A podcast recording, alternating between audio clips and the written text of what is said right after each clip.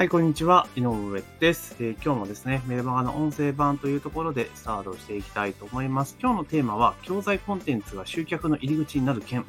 えコンテンツ販売からのリスト取りが難易度が下がってきたかなというお話を、えメルマガの方でさせていただきましたので、その補足というところで、今日はね、お伝えしていこうかなというふうに思っております。まずはですね、番組の、え登録とフォローですね、忘れずにお願いいたします。え番組の登録とフォローを忘れずにお願いしますというところですね。で、あと、えっ、と、来週ですね、11月1日から、えっとですね、中小企業とか小規模事業者さんの、えー、ウェブの集客の支援をされている、その同様なんですけれども、で、福島で活動されている、あの、久野さんというね、私のメルマガの読者さんだったんですけれども、あの、先日対談をさせていただいて、で、いろいろそこでですね、いろんな話をしていく中で、えー、中小企業さんとか、その、小規模事業者さん向けの、まあ、そのウェブとか全然得意じゃないと、苦手でこれからやりたいぞっていう人向けの、まあ、情報を発信していきましょうかというところで、えっと、ポッドキャストで番組をやることになったんですね。まあ、番組というか対談を取ろうということになりまして、で、あの、来週の月曜日からですね、まあ、音声を対談して、で、この前も収録したんですけれども、まあ、その音声を公開していくってことになりますので、まあ、その対談音声出すときはね、1日2本体制になりますので、またね、ぜひ聞いていただけたらなというふうに思っております。また詳細はですね、近くなってきたらまたご案内をさせていただきます。で、今日の、えー、内容なんですけど、教材コンテンツが集客の入り口になる件と、で、コンテンツ販売からのリスト取りが、えー、簡単になってきたぞとというね、お話をさせていただこうかなというふうに思ってます。で、もう早いもんですよね。12月、10月も終盤と言いますか、もう今週末で週月終わりで、来月、来週から11月ですからね、もう2021年もあと2ヶ月というところで、皆さん、4月、今年の1月に立てた売上目標はどうですかと。予定通り行ってますかというところですよね。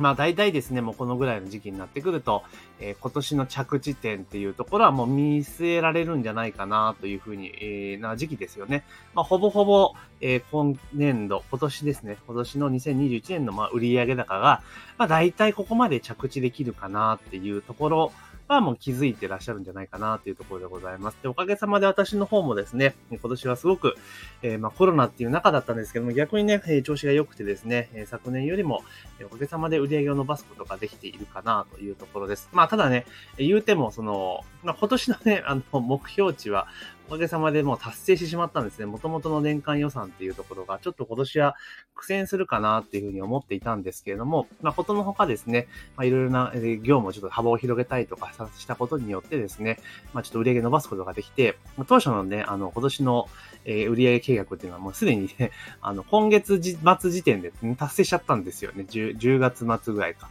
か残り2ヶ月はもうなんかそれを上積みするっていうところなので、まあちょっと情報修正させていただいて、まあ最後どこまで伸ばせるかかっていうところにですね、ちょうど今年はまず取り組んでいくというような状況であるんですけれども、まあそんな中で来年度に向けて、来年に向けてまた準備とかね、仕込みもしていかなければいけないという時期でもあるんですが、やはりですね、コンテンツビジネスっていうところを、もう一度ですね、今一度、ちょっとまた手こ入れをしていって、ちょっと伸ばしていこうかなというふうに思っています。まあ今でも当然やっているんですけれども、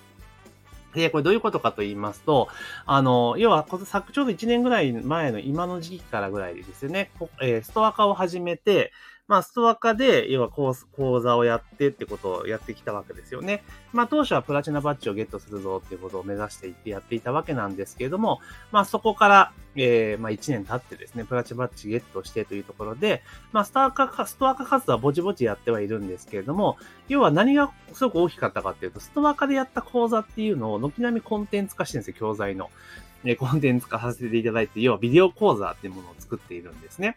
で、それを、要は普通の自分の自社の EC で売ったりとか、あとは、えー、ここならに出品したりとか、あとは、まあ、ユーデミに出してみたりとか、まあ、いろいろやっているわけなんですよ。で、もともとはもう、そのなんとかな、ストア化のために作った講座なので、まあそういったところに、ね、派生系のものを出していくことによって、まあ本来であれば、まあ売れなかったところが売れると いうところですね。何もしなければ売り上げゼロだけれども、えそういう、ある意味流用することによって、そこでまた売り上げが発生すると。まあ、いうすごくメリットがあるなと思っていて、やっぱりコンテンツビジネス強いなっていうのがありました。売り場を変えることによって、違うターゲットにまあアプローチできるっていうのは、これいいなと思ったんですね。あと同時に、やっぱりですね、リストができるんですよね。あの、要はメールアドレスをね、え、ゲットすることができるんですけれども、まあもちろん広告を使って集客もさせていただいてますが、やっぱりね、あの、購入者さんって違うんですよ。うん。あの、広告で集めているリスト、読者さんっていうのは、あくまでも、ま、その案件に興味がある人とかね、プレゼントに興味があって登録した人っていうレベルなんですよ。だから、まあ、その中でお金を支払って課題解決をしたいっていう人がどの程度いるかっていうのはまだ未知数なわけですよね。で、一方、そのコンテンツを購入してくださった方っていうのは少なくとも1回は決済をしてるわけですよね。よし、お金を払って、お前のコンテンツとやらをちょっと見せてもらおうと。で、それが自分の問題解決になるかどうかって確認させてもらおうっていうスタンス、状況なわけじゃないですか。要は一回決済してるからお金をお支払いいただいてるんですよね。その方々っていうのはお金を払って問題解決をするっていう意識がある方なので、まあ、先々、そのね、不当客になっていく、ある程度ね、お取引の数が多いお客様になっていく可能性が非常に高いというところなんですよね。ですから、購入者のリストっていうのは非常に価値があると言いますか、えー、すごくそこが増えていくという好ましいことなんですよね。で、考えたときに、まあ、以前であればこういったコンテンツビジネスっていうのは、ハウスリストがないと売れなかったんですよね。なぜかって売り場がなかったから。うん。だから、ハウスリストがあれば、例えば自分のペイパルとかね、そういうの使えば売ることができたわけじゃないですか。ただ、今って、えー、状況がものすごく変わってまして、あの、どこでも売れるんですよね。個人が誰でも売れると。例えば、ココナラというプラットフォームがあったりとか、あと、 Udemy とかいうものがあったりとか、で、あとは、あれですよね、自社の EC、例えばベースとか、まあ、そういったものを使えば簡単に売ることができるようになったんですよね。まあ、ノートもしかりそうなんですけれども。だから、そういうプラットフォームで商品を並べて売ることができると。で、かつ、例えば、ココナラにしても、ストアカにしても、 Udemy にしても、そのプラットフォームはめちゃめちゃ広告費突っ込んでるんですよ。だから、そのプラットフォームで集客力がめちゃめちゃあるんですよね。